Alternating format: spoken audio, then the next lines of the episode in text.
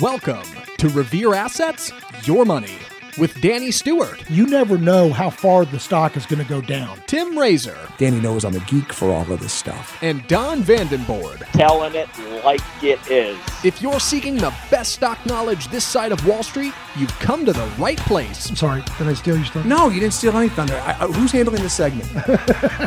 For the next hour, Danny, Tim, and Don will be talking investing, Investing is 90% psychological, and I love that. trades, The market will usually overshoot to the downside and to the upside. and dumpster fires. Because it doesn't matter what you think or what I think, and it matters even less what Danny thinks. And now, here's your hosts, Danny, Tim, and Don.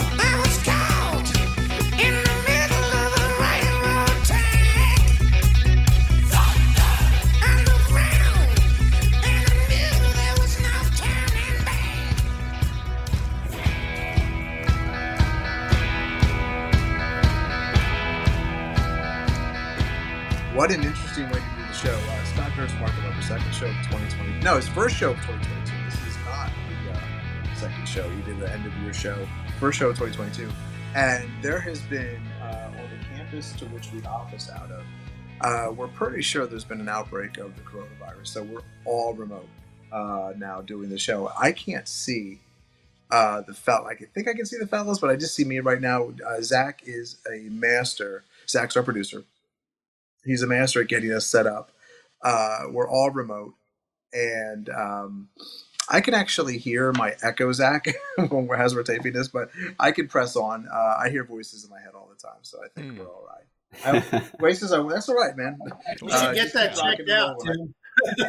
Yeah, I should absolutely do that. So here's the thing: market's going down right now. I want to talk about that. You should always know where you're in time and space. A cynic might uh, might think that the market's going down because the Fed's not in there to backstop them, but it's not the way you think. Richard Clarida isn't allowed to buy stocks anymore, and all his little Fed friends. Did you see the story, uh, Danny? Uh, just a couple days ago, uh, Clarida was trading in and out uh, at the end of February of different stock funds, and so. Um, Man, the, I don't know why the rules weren't on the books. Not what's doing. It has a really bad taste. He won't go to prison for it. But there, there I mean, the, he's a retirement age. You, there's a whole thing like the whole industry is beat. Uh, you know, uh, takes a stance that as you get closer to retirement age, you take less risk off the table. I don't know how rich, how old. Can someone tell me how old Richard Clarida is? Richard Clarida is uh, probably 71 by looking at him. Uh, no reason that he had to be more aggressive going into uh, March of 2020, like he uh, positioned himself to be. So take that uh, as you want. But real quick, 64. about- just chime Well, in. well, he did. He did because they were about to announce a lot of stimulus, you know. So Yeah, take advantage. yeah, 64. Yeah, and he should probably spend the next 10 years like he had information that no other American had, uh, other than the other uh, Fed board members. That's insider trading. The, they Congress lock does the same thing too. Yeah. Years. I know, and and, it, and it's just I- we've done that show. I don't want to do that show. I want to get to where we're at in time and space here with the markets because um, where I, I think it's really important to understand this. And if you see me looking straight ahead, it's because the camera's off to my right. My charts are right in front of me here, so I apologize if it looks weird. But I want to show you something. Uh, what's happening with markets? Markets are acting exactly the way they're supposed to be acting. I'm going to show you the one chart that will tell you when this whole thing's about to fall apart. But I need to start here because S&Ps, someone might go, well, the red line, Tim, of course, is your 50-day simple moving average. The market stopped right there. Yeah, they did. But I think some uh, more interesting is on the ATR charts. And what I always find interesting is markets tend to change when they get below this minus one ATR. You can see we dipped below here, but we found it looks like support here previously back in the end of November, beginning of December, and then markets went up it, come down, back up. We have an eclipsed minus one. This is a normal market. And like, Tim, tell me more. And I was like, sure, man, I'd love to show you more. So here's the NQs. The NQs are the NASDAQ, NASDAQ 100 futures. And so let me get that off of there. So you are, you are absolutely below minus one ATR, which is this line here. But, my friends, you're absolutely where you should be in time and space because on a weekly chart, this is actually a low risk entry point and it's the 21 And when markets, you can see markets back here uh, in the fall caught themselves at the 21, caught ourselves at the 21 here in December, and now we're starting to try to find support here at the 21 again. That's a really big deal. Okay. And so understanding that will will help you immensely. Meaning, is this the time to get wicked short? No, I don't. I don't think it is. By the way, everything we do here is uh, for edification purposes only, never to be misconstrued as advice. But going back in, in history here, you can you know, and you can go back further in history when uh, when the bout breaks, so to speak, is when you break that weekly twenty one, and you can see going all the way back here to the beginning of twenty twenty one, back in March, you've held serve at the twenty one. You're holding serve at the twenty one again. And so, uh, if you're extremely bearish on the markets, like the jobs report came out, it wasn't a great jobs report. Someone might cite uh, the low numbers uh, for the jobs report, number of jobs created. I think what's more important to understand here with the jobs report is the increase in earnings 0.06% in hourly earnings increase. Someone might say, Tim, that what, what big deal is that? It's inflationary. That is a direct cost to the business owner, whether it's a huge megacorp or smallbusiness.com. And either way, they're not absorbing that blow. They're going to pass it on to you, the consumer. So the same amount of goods and services uh, are going to cost more than they did maybe the previous month or previous quarter. Someone might say, well, there's other ways to contend with that. Uh, you could make smaller package sizing, like if you're like like in the frosted flakes, instead of a 24 ounce box, you'll get like an 18 ounce box, and they can keep the price the same. You're getting less product. The bottom line is, this is aren't going to absorb this. They're going to pass it on to you. Inflation is a tax, and so you you've got something that once you increase wages, there's no turning back. It's like the ultimate government program, right? And I'm pro wage increase. Don't don't misunderstand me. But that is not going to be absorbed by people. It's it's added cost of doing business. Okay, and so you need that is what drives future earnings here, and the the stocks that work are to pass it on. You know, you got to build a building. You got to build a building. Cement's going to cost more, but you need cement.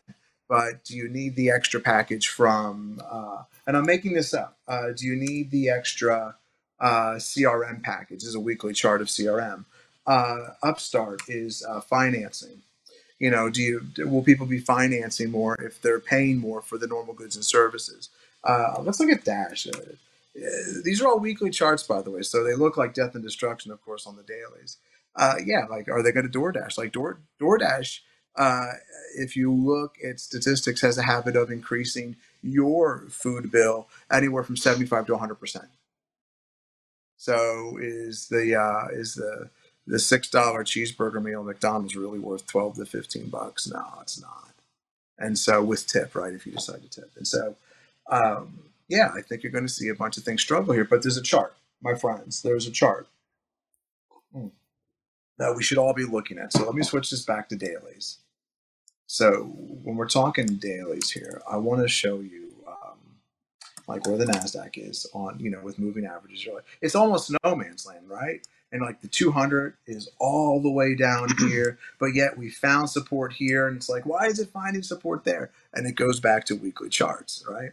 By the way, before I show you the one chart you need to be watching, I'm gonna show you the weekly S&Ps. This is aggressive. So I said the 21 is low risk when I was looking at the Nasdaq weeklies. This is um, aggressive. Well, Tim, why is that aggressive? It's the eight period. You see this dotted line here, friends? The eight period. And the eight period is an aggressive entry, but you can see the markets here this week in particular are finding support. Are they ready to fall apart? That's kind of what we want to address right now. And I think there's a chart that you're going to want to really, really look at and study and understand. Let's look at ZB or ZN. Let's look at ZN. 10 year notes. 10 year notes have gotten destroyed. Now, Danny, uh, I get dyslexia when I start talking about this stuff. So uh, get your interpreter warmed up, tuned up, and uh, get ready to explain everything that I potentially will get backwards. Uh, so here's the 10 year notes. And you can see they've sold off. Here's Monday, Tuesday, Wednesday, Thursday, Friday. This was the shot across the bow. Okay. This was the interest rates going higher, right? TNX, uh, we'll look at that in a second. The TNX just shooting higher, and that took interest sensitive stocks or future earnings type stocks down with the ship. And you can see that we've just precipitously pulled back, which means interest rates have continuously moved higher. If this chart, now we're going to look here, we're going to go back because we just did it. I want to look on the weekly. If this chart, see how it's probing the lows? If it takes out, go back here. It starts, it's finding support right here. Okay, and I'm going to show you an ATR chart. This is a really big deal. We're on a weekly chart, and it just took out the 20, where it it took out the 2021 lows, or yeah, took out the 2021 lows, and now we're right here in this. Uh, we found uh, we found support and hope when the uh, when the um, vaccines were introduced late uh, 2020. But let's look at the ATR chart. So we're on ZN. We're going to switch this to a weekly, and where are we? Yeah, we're look at this. We're coming down to 3 ATR. This is a really big deal. If this chart starts taking out this zone of support, it's my my belief. And by the way, Alex doesn't have to agree. Hunter doesn't have to agree. Dan doesn't have to agree. I reserve the right to be wrong. But if we start taking out these lows, interest rates are going to really, really spike. I'll show you that chart here in a second. And now you find yourself in a situation where you have potentially little growth and higher rates and inflation. And so, well, Tim, what are you talking about? Little growth. Just find find yourself the current GDP number, right? Gross domestic product. We have pumped a gazillion, which is a number, uh, of, of your tax dollars and, and your kids' tax dollars and their kids' tax dollars to prop up the economy and get this GDP high. And all we got is like 2.1 to 2.3% GDP. This is not good. And so if you have interest rates going higher and potentially growth slowing, well, you'll probably do a good job of taking inflation off the table, right, Danny? But what you'll have is then a Fed induced mini recession, the Diet Coke recession, because all you're hearing right now is the economy's humming on all cylinders. The market's a forward looking vehicle. I think this chart is a big deal. Danny, I'll let you clear all this up in one second. Let me just show you this last chart here of TNX. So this is a weekly chart of TNX. We have now we consolidated at the mean. We're at plus two ATR. And it's my belief that we're probably coming up here to that plus three ATR. Notice yesterday, I'll take this down to a daily. Notice the market didn't fall apart on Thursday, just kind of zeroed out, waiting for this jobs report information. And look at look at what uh, TNX did. Yeah, market, you know, it, it didn't fall apart. It didn't zoom higher. It was buoyant. Now you're up 3.4% on 10 years, right? This is a huge move. Like the move, here, let's just look. The move from this week, here, this, uh, excuse me, the move this week, this is this week, I'm on a week, I'm on the other chart, pardon me. Right here is Monday, 1 3. You're up 16%. 16%. Do you, do, you- do you think that's going to slow mortgage refinancing? Do you think that's going to slow car buying, car financing? Potentially. Let's look at it. So when you see the pause here and the reacceleration and you're up 3.4%, like when look at what the Nasdaq's doing. What are the rate sensitive stocks doing? Yeah, they're down again. They're down three quarters of a percent. What's the S&P's doing? Not down that much, and they're finding support where they should because there's more, um, less, less, less rate sensitive stocks in that S&P 500 per se than there are in that Nasdaq 100. But there's a lot to unpack there. I don't want to give Danny a chance to, in fact, unpack. Hey, oh, Tim, Danny. Can I Yeah, can I make ahead, a man. quick interjection here? I just uh, will you pull up TLT? I Heck just wanted to highlight a little bit of uh, technical analysis it. here on TLT. Just pull it up on a on a daily is fine. Um, Mm. There's actually. I guess I, you could say roughly the last six months or so, there's been a base that's formed in TLT, and just like Tim was talking about, kind of where we're at right now on the lows. Well, basically that translates to 141 or 140 ish on TLT. And you can look on the left hand side of the chart right there on Tim's, and you see where there was some resistance back in April, Mayish around 141 that it ultimately cleared through. And then in October, we saw that 141 area offer or operate as support. So Tim is right. This 141 area very important for TLT. Obviously, for TNX, getting through that 17 point or 1.765 high today and breaking out was really big too. So very very important Huge. for markets uh, to watch how these play out. That's a great point. Now, Danny, before we get into it, I got to show you this. So I drink a lot of coffee. Uh, Danny knows I drink a lot of coffee. Danny, I have five ways to make coffee right now at the house. I've got uh, the regular coffee maker. I've got the AeroPress. I've got the Keurig. I've got the French press, and I've got the AeroPress. Okay. Wow. Oh, look at Don. I see Don. Don is happy by this news. But look at this, Danny. Panera is my sixth way to make coffee. And so I didn't realize how much coffee I truly drink. Look at this 182 cups at Panera Good for that coffee subscription. right. I had no idea I went into Panera that much to go get coffee. Did Zach, was that Zach with the good Lord? Yeah, that's me. I'm sorry. Uh, ah, that's so awesome. that's awesome. Look at that. You saved four hundred and thirty-eight dollars on your Panera Bread subscription. Show not sponsored by well, Panera Bread, full by retail. The way. It's full retail, yeah. yeah. This is just a glowing. But It's But- nine but bucks a month. I, I will. I will say this: the way that Tim drinks coffee, he is a loss leader for them. They they figure people are doing It's nine, they'll kind of it's- lose. You it's know, nine their- bucks a month. Yeah, they'll they'll they'll go by Yes, like look- a couple times a week, and then maybe once, uh, a couple year. times a month, and then just a few times. I know Tim goes every day. Oh, well, yeah, it's on my way to go pick up the kids. It's on my like it's super convenient. And I It keep wouldn't matter. thinking You like drive out of here. seven. man. You go get- That's true. The 7-Eleven should do this. You know, Burger King tried it and it was a huge failure. Like they couldn't get people to come in. They they, they canceled it. One, it was not good coffee, and two, it's Burger King, right? Burger King's gross. Uh, Hey now. but Panera, man. uh, Oh, you like the Burger King? I do I, not look, that, care. for those the flame King. Grilled don't think- patties are the whole game. You either like them or you don't. If you like Ah. the flame grilled, Yeah, you're just- fine. If not, I not like. I like Burger King. I, I Yeah. rarely eat fast Do food, you? but when I do, I I rarely eat fast food. But when I do, I do Burger King. It's good stuff. That's horrible. Did- I'm, I'm not a Burger King fan, personally. Not No, not man, anti Burger think it's- King. I'm not anti. I just feel like it's garbage. Does that make me anti? Like, well, what is Well, the it's good all fast garbage. food? I mean, In a way. Garbage. Yeah, you're eating a landfill.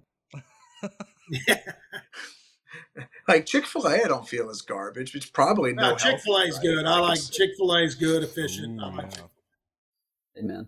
You know what? Cleanliness of the restaurant matters to me as well, and so uh, that goes into it. I, some dirty Burger Kings out there, man. It's true. Well, yeah, no, that's Uh, potluck. Some are clean, some are dirty. All Chick Fil A's are clean, man. They Mm. they've got their The, the. Chick Fil A model, Yeah, you can only right. have one, right? Like one or two potentially, and that whole model of the owner operated model, not the conglomerate operated model, which the Burger Kings, the Wendy's, the Kentucky Fried Chickens, all those are conglomerate.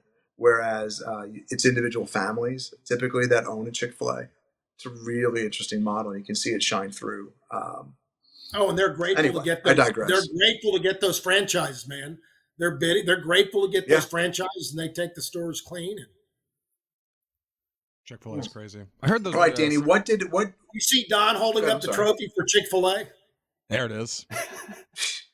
Happy to be here. Is he the champion chicken eater, Don Vandenborg? Um, let's see, Danny, cu- uh, clean up what I uh, what I talked about, or make it a little more clear for Coffee, fast food, or the bonds. The, oh, let's go. Let's go. Bonds, interest rates. Door number three, and- Alex. Yeah, All right. yeah. so, well, so you- you- you- go ahead. I'm sorry. Well, when interest rates rise, uh, uh, it slows down the economy. It makes things more expensive. Borrowing costs become more expensive. Certain deals don't work. And think of it very simply when your mortgage, when you're refinancing your mortgage or you're buying a house, if you've got a higher rate, it makes your interest payments. Because remember, a lot of that, if you do a 30 year mortgage, man, easily half of those payments over the life of that mortgage is, is to interest. And so if all of a sudden interest rates rise, that really puts your your payment much higher. And that's the same thing with companies or anything. And so interest rates are a way to slow down the economy. Um, now, I will say I've got an interesting take that might be a little bit different. I mean, that's the consensus. That's what Tim's talking about. You know, economic theory. you lower rates to try to stimulate, you raise rates to try to, you know, slow down or tighten.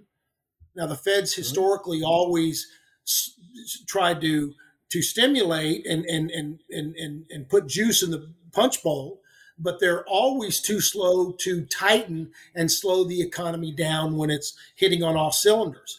And that's the problem. You get way too much stimulus, but never kind of enough tightening. And that's why if they would let the economy self regulate its own cycle, the interest rates most likely would be more stable and you wouldn't get these boom and bust cycles. But that said, I've got an interesting theory, Tim, that I'd like you to think about.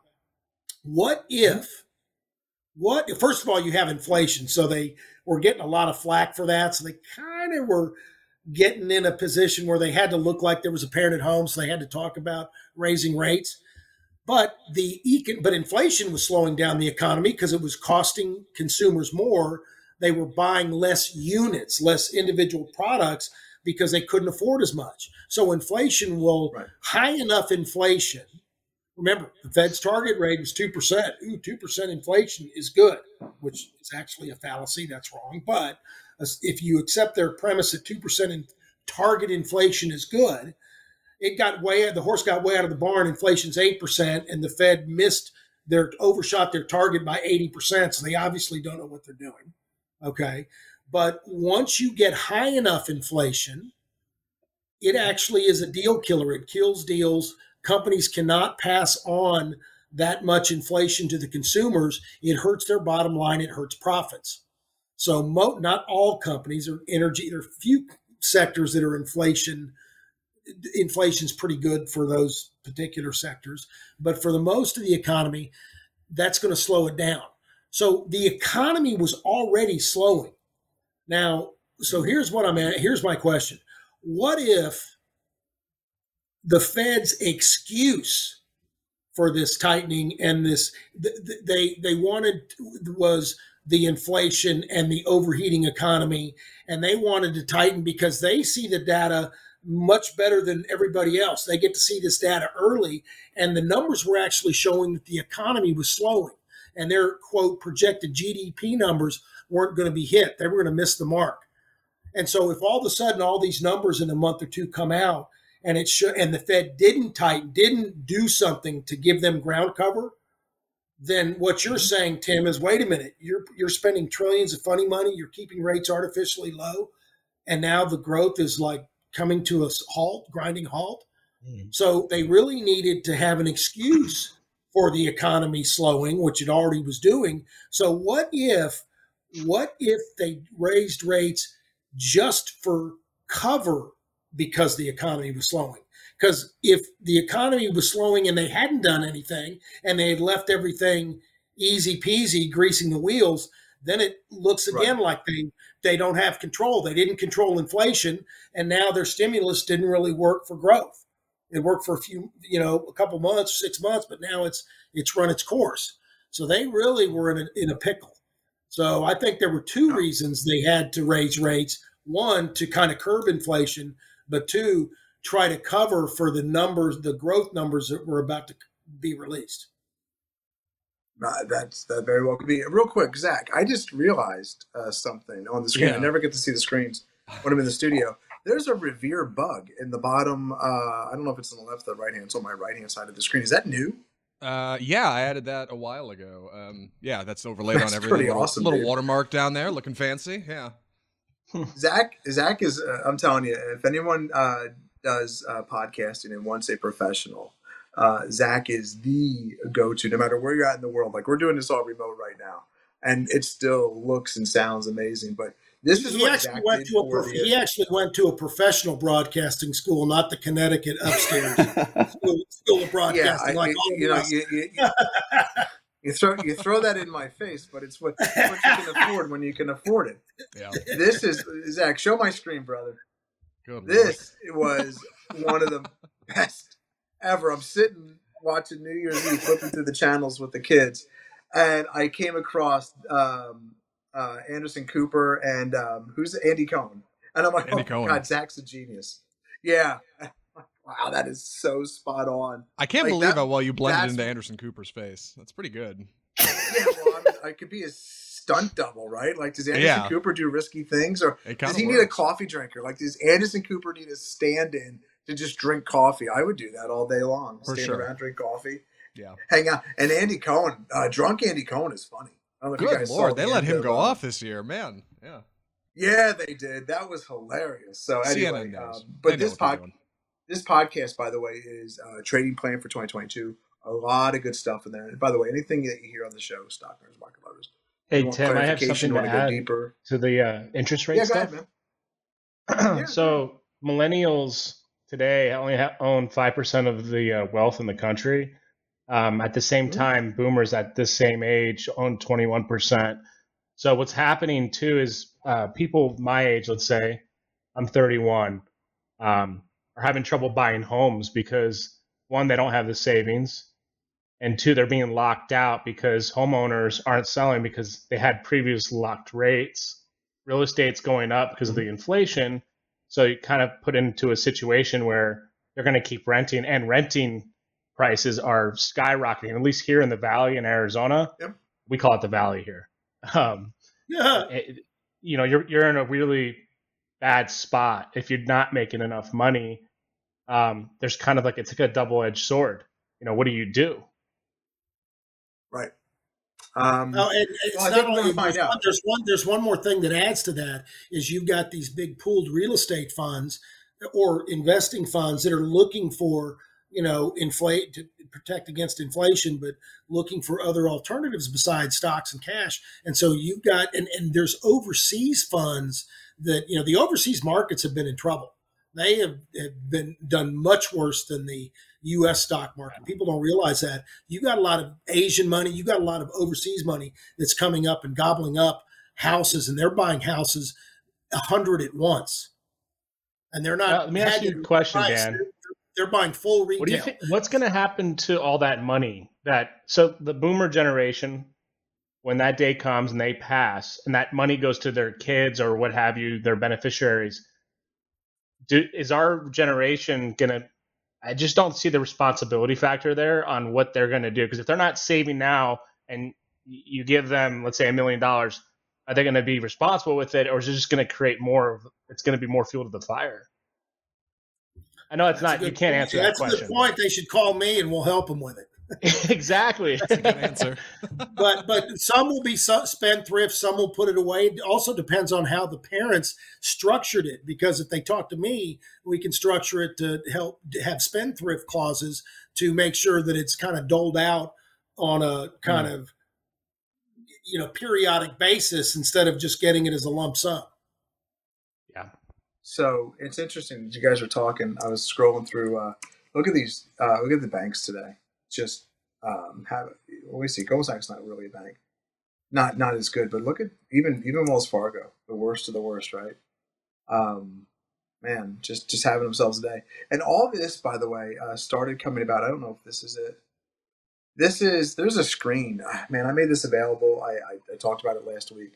I sent this to a bunch of people, and all these banking and finance stocks were showing up in this weekly uh, moving average stack screen. Uh, obviously, before the new year started, and just look at look at the they're, they're all this is this is the leadership right now. And so, is it going to go on forever? Is it going to revert? Yeah, it'll revert. Um, you got to you know you don't want to buy extended. Like WFC is clearly here at three ATR. Do you want to start buying? WFC here at 3 ATR. Uh, I think if you go back in this chart uh, through history, you'll see third ATR is typically a pausing point, and uh, it doesn't have to go all the way back down to the bottom of the range here, but you'll probably get a better entry. Um, but today is absolutely banks days, and it's not uh, per se uh, Netflix's day, you know, because that inflation, you pay people more, takes away from quote unquote future earnings. So super interesting. Danny, Danny sent an article over the transom. Uh, I don't know if it was yesterday. I don't know if it was today, but uh, it's about Cathie Wood. And everyone's taking Danny. Danny wasn't taking shots at Cathie Wood, but it, it- the thing that popped out to me uh, about ARK, right? And you can say the same thing. Like ARK uh, year to date, I believe is down about eleven percent. FFTY, uh, FFTY is the IBD 50. Um, growth ETF per se. It's not run by IBD; it's run by an outside firm. I think it's down seven percent for the year, and so something that really strikes me that I I think stock nerds and market lovers really need to understand that uh, instead of becoming an ardent champion of whatever Cathie Wood's doing, or an ardent champion even of what Bill O'Neil like you know this this ETF that's not run by IBD, it just comes off the IBD 50. Like the beauty of being an individual investor is so powerful, and it shows up here, right? Like it's it, let's say that you trade off the weekly charts, and we'll get uh, the weekly up here. You know, if when's the last time the Nasdaq came down to the 21? Yeah, it, it was just a little while ago. Like if you whatever your stop is, daily chart, weekly chart, whatever you're trading off of, even smaller time frame, like you can get out. You by the way, you can rotate. Like you, you're not stuck in some ideology. You're not stuck just constantly buying. I mean, how much of um, have you guys seen this? How much of Robinhood does Cathie Woods own? It's a ton. Like is she she's like one of the biggest shareholders of Robinhood. And from high to low, tip to stern, you're down 82.5%. I mean, come on. This is nuts. You don't have to do any of that. Let's say you believe in Robinhood, right? But you've got you you can stop yourself out. You can do a bunch of things. Like, you know, I bought Robinhood here at the weekly, closed below the, the weekly 21, excuse me, 21 exponential on a weekly. I'm out. Like you could buy here, low risk entry, and then once it starts closing below it, just get out. Give me another one, uh, Hunter. I know you've got a ton of these type of hoodie names. Like, um, what is Uh, what Path is the a good one. exchange? Uh, SI is one that recently got hit, but it's I would look at like HUT or MARA. The miners have gotten hit a Oh, lot worse than crypto has. hey, what is the one that is owned by the eccentric uh, CEO, Mister MSTR? MSTR, yeah. Look at, look at this. From from from high here, just this is. Oh, hold on, I got to do it the other way. About fifty this isn't even the high. rounding. No, no. Last year, uh, Oh, at the beginning of the year, 13, 15. Yeah, 64%. that's a little worse than fifty percent. Yeah, like like if, if if you believe in something, like you believe in crypto, you believe in um, Tesla, you believe whatever it is you believe in, there's still a better way to trade it with the trend, and then you can get right back into your favorite thing the moment uh, it starts to show an up an uptick. But to think that you got to buy this because this guy owns a gazillion dollars of Bitcoin and it's the next biggest thing, and then you got to ride all this down, you don't. Like you have a choice. Like ARKK. Cathie Woods isn't going to start buying Nucor in this fund. And I know she's got a couple different funds, but she's not going to start buying Nucor. She's not going to start buying the banks. She's locked into an ideology as put forth in, in her documents, and, and she's got to put money to work. Probably Is that a week, day. is that a weekly right there? That's a weekly, man. Can you do a daily? I'm just curious what she is. Year. I think it's more than. I want to see what it is year to date. Yeah, I'll, I'll, I'll get you daily and year to date. I'll do it with you live. So here So I know she's a cool at the lows. She was a cool fifty percent down for the year. So at the lows of That is a basically cool 80, fifty 82. percent. Yeah, She's down thirteen over over thirteen percent just for twenty twenty two. What? Right. What is today? The sixth? Uh, the seventh. Right, What is so- actually six or seven? So you know that. So you know that that quote infamous that anti-ARK fund, the Tuttle Capital Short Innovation ETF. It's SARK. I didn't know so that. like short Oh, ARK. it is? It's it's the Oh. ticker is SARK. Oh, S A R K. Short ARK, and it jumped seven point five percent in one day. The best day it has. Now it's a new fund, but basically he's shorting Cathie Wood. And, and look, here's the whole point. A, a year ago, Cathie Wood was a darling of Wall Street. It was growth was technology was in. It was a place to be. Now that tech stocks and innovation and growth are out, it's dumpster fire. So you, that's why you got to be flexible.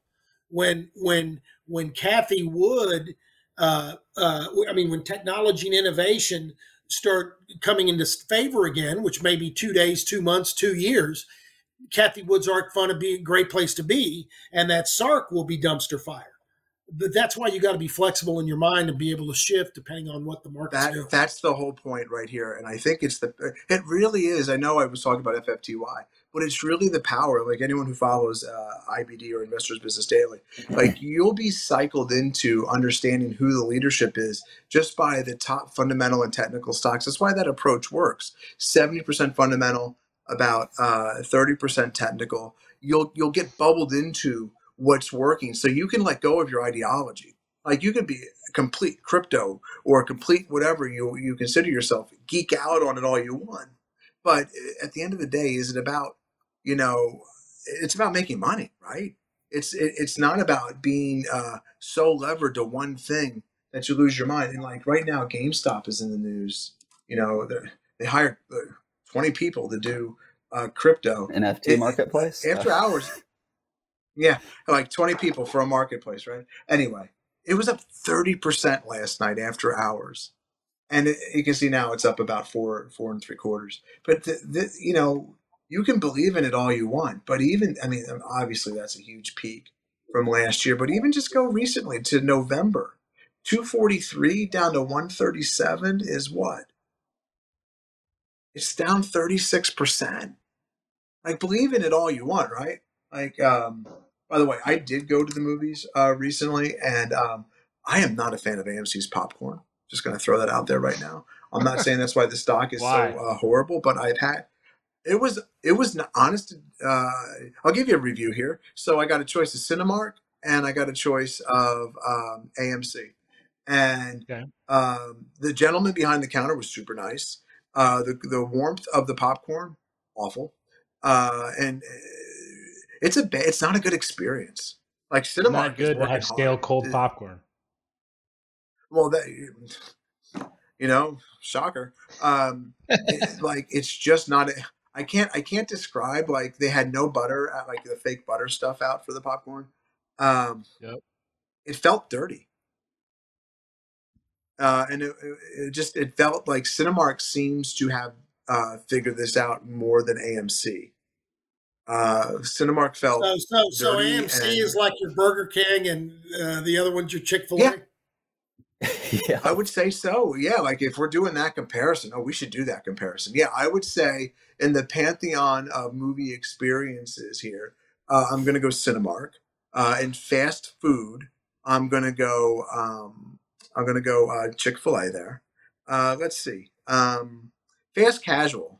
I don't know. Like I, I don't think Five Guys is that great of an experience. Um, although I got to tell you what, man, In and Out does a good job. They put a ton of people through there. Going back to fast food, In and Out's private though. Didn't we do the Mount Still Rushmore? not never had In and. Out. We covered that, right? Yeah, we did. We did this, but put in terms of cleanliness, is oh yeah, Arby's is a tough road to hoe there. Um, Sorry, I didn't I- mean to take us off. you know. I, I I think Five Guys though, like when you're doing fast casual, um, Panera, right? Panera is okay. no, no, and no. then you don't get to come in here with your Panera shill. We saw your, your coffee savings. You don't get to. That's Yeah. bias. That's not fair. I have Chipotle the biased. fancy of the Uh, fast foods, right? Yeah. Who is that? Chipotle. Oh my gosh! How did I forget? You guys kid? get them as a sponsor, and you can talk up Panera and Chipotle all you want. Really? Yeah. Yeah, there you I'll tell you what. They start paying a beat. You know what? I, I haven't looked at Chipotle. Chipotle is just look at this major earnings move back in Yeah, it's been July, struggling. and then look at this just just finding support at that major move. It's a base. Um, I, I I contend that this is a ten thousand dollars stock the moment they introduce breakfast foods.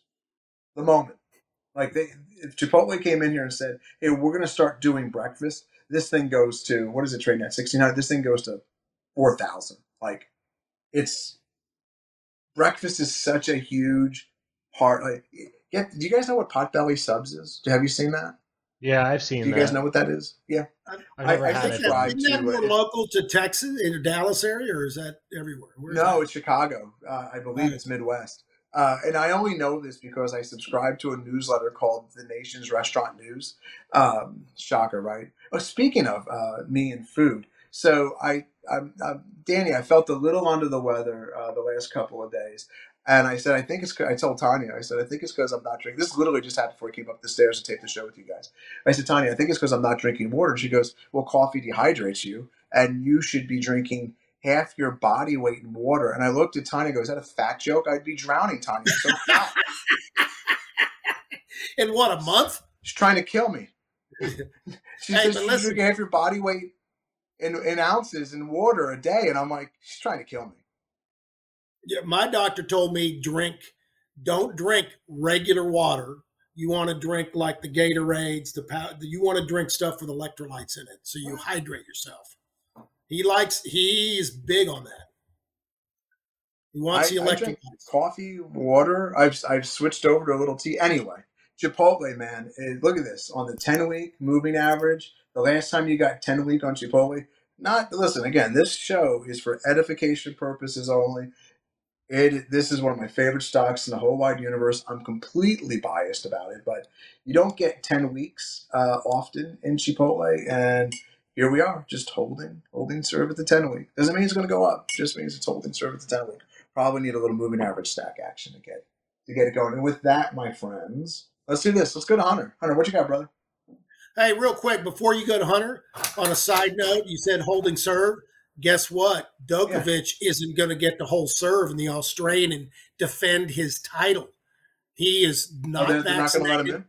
In. Australia. The first they said they would, and so he they gave him an exemption. He showed up, flew into uh, uh, yeah, I heard about that.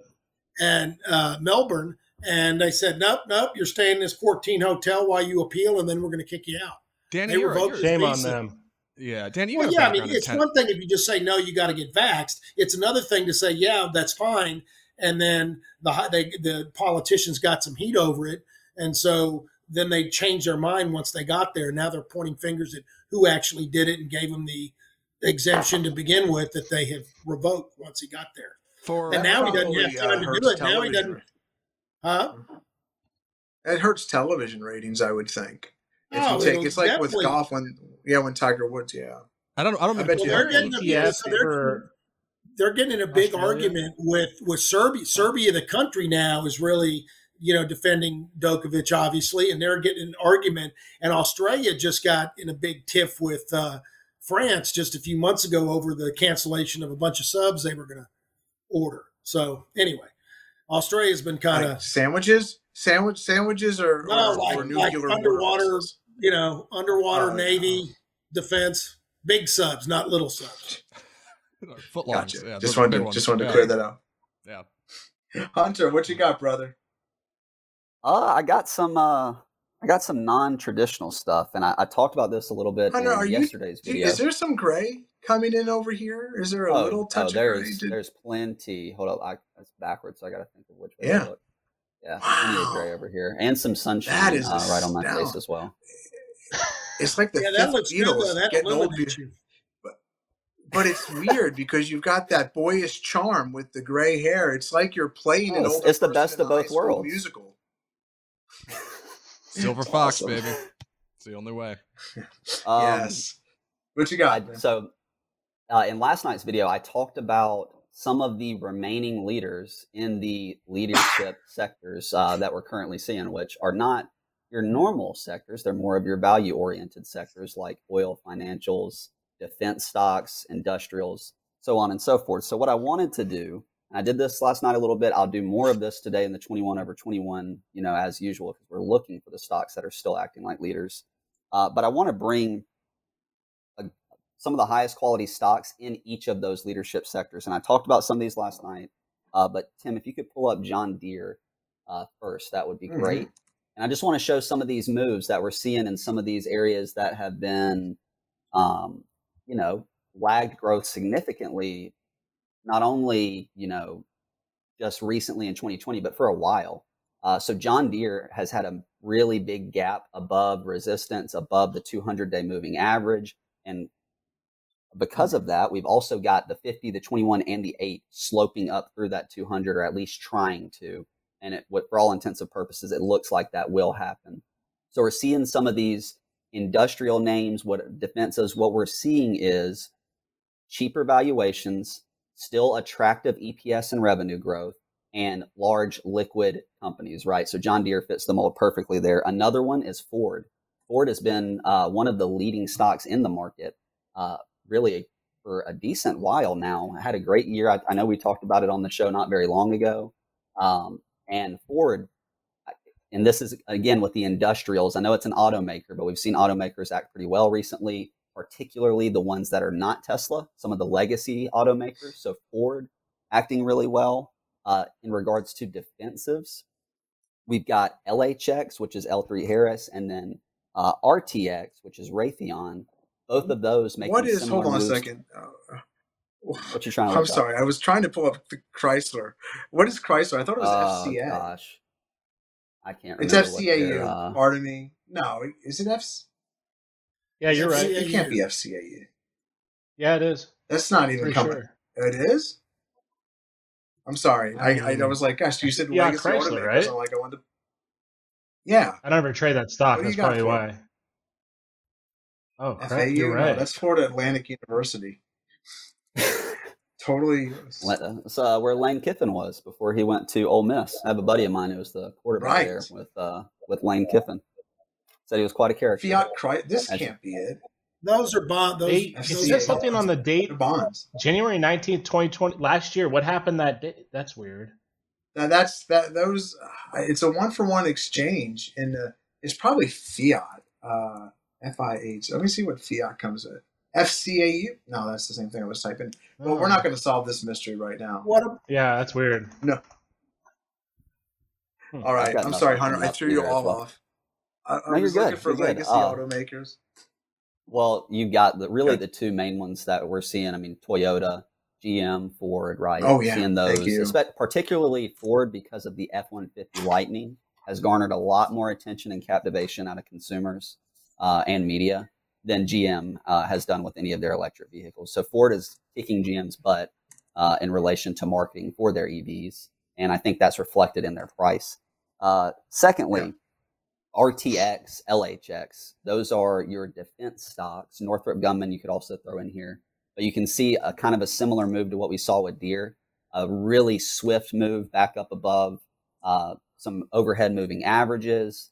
So we're, these are also cheaper stocks for the most part. They have earnings, um, they have revenue, you know, and they're safer, more stable. And so we're seeing that they're also part of the industrials uh, complex as well. So on to some other sectors. Transportation uh, via truck is the number seven industry group out of 190 something in IBD's uh, database, and JBHT is one of the best looking names there. And this is a chart that still looks healthy, right? Uh, there you go. Just continuing to grind higher above 200. It is down a little bit today, but this trucking group has continued to hold up. Uh, transports have continued to hold up well. And additionally, an area that really nobody talks about, chemicals are holding up well, and actually some are breaking out.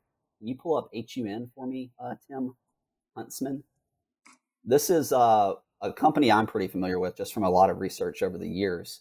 Uh, but I've, I've been getting 52 week high alerts uh, on HUN uh, the last couple of days. And so I wanted to bring this as one of the better looking chemical companies out there. And I will say this there's a lot of stocks that look pretty good five days ago that have now started to succumb to the weakness of the markets as well. So this list of leadership or strength is getting narrower and narrower. And I just want to be 100% transparent about that. Uh, last couple here, Tim. SBNY, I talked about this on last night's video. Uh, Signature Bank. This is the regional banks. Look at this move. Uh, you can see it plain as day on the chart. And most regional banks are going to look similar. Tim KRE, WAL is another one that looks almost just like SBN, SBNY. Uh, so banks, as expected, are benefiting in a pretty significant way from the climb in yields uh, or rates. And we're also seeing the big banks too, like JPM, uh, those types, starting to repair their charts a little bit too, get back above moving averages and things of that nature. So, uh, and my last ones here, I talked about these as well. DVN, uh, Devon Energy, and then Fang, Diamondback Energy, two of the top oil and gas producers. Uh, D. no, D, DVN, DVN. Devon, Devon. Devon, thank you. Yeah, yeah, yeah. Thank you. And uh, these what's really an interesting study to look at here on these two is look at how they've performed relative to crude and also relative to their peers in the oil and gas exploration ETF. Uh, we don't have to go through all the details right now, but it, I do think it's it can be valuable, especially if you're dealing with stocks that are highly, highly dependent or reactionary to the, the commodity they trade relative to. You want to see how are they performing relative to that commodity. So, for example, how is FCX performing relative to copper this year? Right? It's just uh, something alternative to compare it to, as opposed to like comparing FCX to the S and P 500. Um, when something's highly correlated to an underlying commodity, I like to see how it's acting relative to the commodity itself. So that's all I got. Cool, man. I thought that was great. Well, Uh, actually, I- I- actually, I'd like to tag on to that, Hunter. When you're trading a like Devon or Fang, when and, and they they are highly correlated to the price of oil. A lot of times, once you find your entry point, you buy. You actually will want to key off of the price of the the oil futures, not actually that Yep. chart. That sometimes you'll your sell will come from the oil futures, not from the Devon chart itself. Well, I, I think actually Alex has some really cool insights on how we used crude in the futures for the oil market uh, with this most recent DVN buy. So I think he's going to actually talk about that and how you have to pay attention to the commodity. You can't just own DVN and not look at crude. It's something you, you have to be aware of. Let's do it. Yeah. what you got, Um, so I was watching uh, CL a couple weeks back, and I noticed that oil was hooking back up through the 200 day, and it was showing a lot of strength, and um, kind of under the radar. And we we had to compile the list of leaders in the oil sector, and that's why we did get into DVN and um, MPC at the time. Uh, MPC was a little bit later, but uh, it was an it was a good uh, trade. Um, we couldn't hold it because yesterday I was spotting that CL looked like it was kind of getting exhausted to the upside. Uh, so we we did book that that gain. And Hunter, if I'm not mistaken, what was the what was the gain on that uh, DVN? On DVN, a lo- right around 10% or so. Ten percent, yeah. So, and if you look today, this is something I want to I want to point out. I talked about this last week about shooting stars, and it's when a candle um, comes up to like a new high and then reverses past its open. So CL is actually doing that today, while oils like Exxon, DVN are green. So this could be a tell if you did have an Exxon position or a DVN or some type of oil stock or um, a refinery stock. This would be the day to probably book some profits because they usually follow suit, like we've been saying, uh, to that that futures. Uh, another Hey, Tim. index. Oh, or, sorry, Alex, um, if I can interject real quick. Yeah. I just wanted, uh, because you're on the topic and it's actually a really good point. Tim, could you pull up XOM on a on an ATR chart just to kind of prove Alex's point here? This is Mhm. very extended, and if just something to keep in mind, if crude is starting to roll over, a lot of times crude is a precursor to what happens to the stocks, just like what Alex said. But uh, Yeah. I just I pulled up XOM and I was like, damn, this is pretty crazy vertical move for a company like this. I think that just kind of sh- shows some of the panic and the the swiftness of the rotation of money out of growth and into something like this. And you can see the way that chart looks. But sorry to interrupt, Alex. Because I just to XOM No, no, you're. I, I think it's a it's a good topic. Um, some of the other names that I'm watching that have been just behemoth, just grinding their way up. Uh, if you could pull up Costco, Mhm. this is at the this is at like a critical point, I think, because it's at the 50 day or basically the average true range right there. Is that below the one? Yeah. It's it's yeah, So- it's below the one. I'll pull up on a normal chart. So today it's if going these below start the one. to Let's look at the if these start to crack, the Home Depots, the Costco's of the world, or even Apple coming down below the the 21 here. Hunter went over this last night in his video, brought up some good points. Make sure you check that out on uh, uh, our daily insight market videos every day we have. And you can go to our YouTube channel, Revere Asset. Make sure you like, share, and subscribe. Anyways, um, yeah, Ah, so Apple, Home Depot, Costco breaking below those averages. Those big stocks are institutional uh, sweethearts, I guess you could say. If those start to pull down, then you'll start to see the indexes really have a tough time. Um, remember, corrections I won't say bear markets because we're not there yet, but corrections. If that do, if we do get a correction, they don't go straight down. You're going to have vicious bounces, and it's going to look like things are okay. But here at Revere, we have certain set of rules, and if we break certain averages, at least we know where we can get in, or we can get you know protect ourselves and put hedges on with our um, our SSO position. That's all we have right now, long wise, is our our large SSO position, which is a 60-40 um, investing style um, that Don has uh, us positioned with. So that's where we stand right now.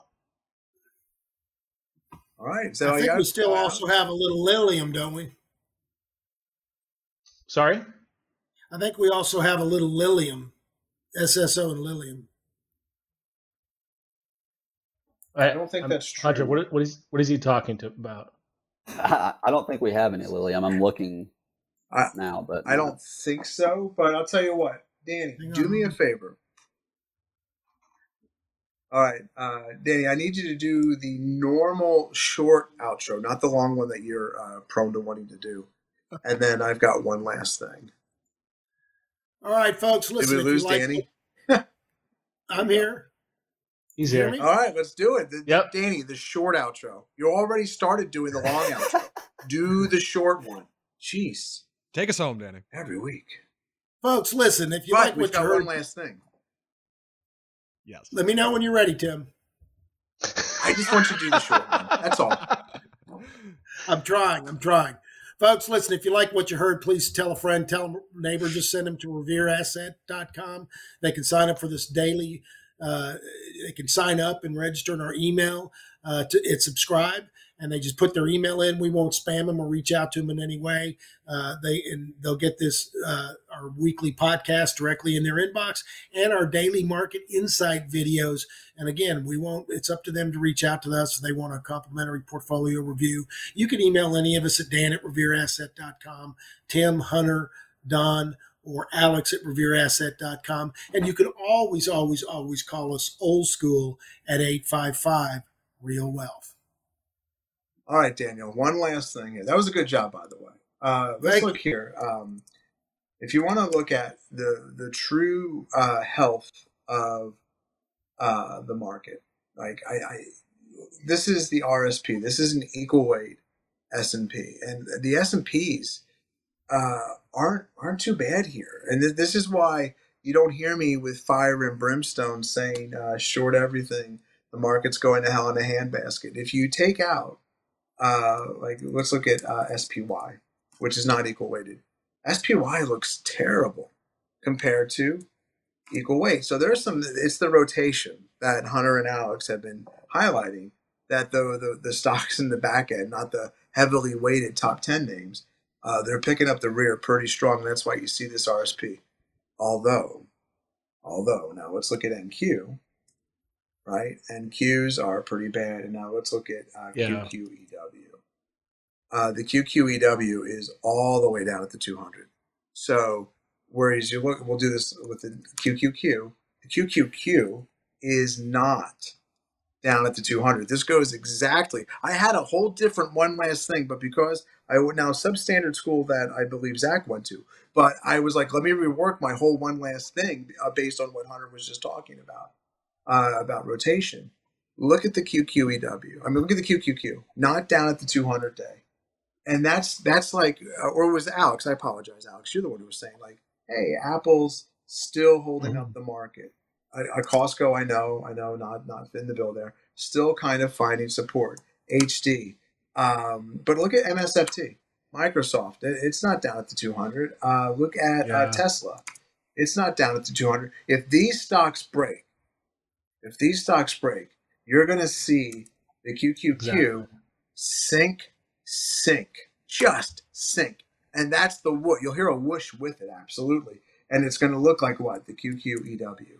And if you want to I- know, you know what I forgot to talk about, Tim, was the the let's hear it. 2018 2018 could be. We've talked about this too in previous podcasts. Could be the precedent because that was the potential rate hikes that they were going to do, and the market went into a pretty nasty correction in late 2018. Um, yeah, December. Yeah.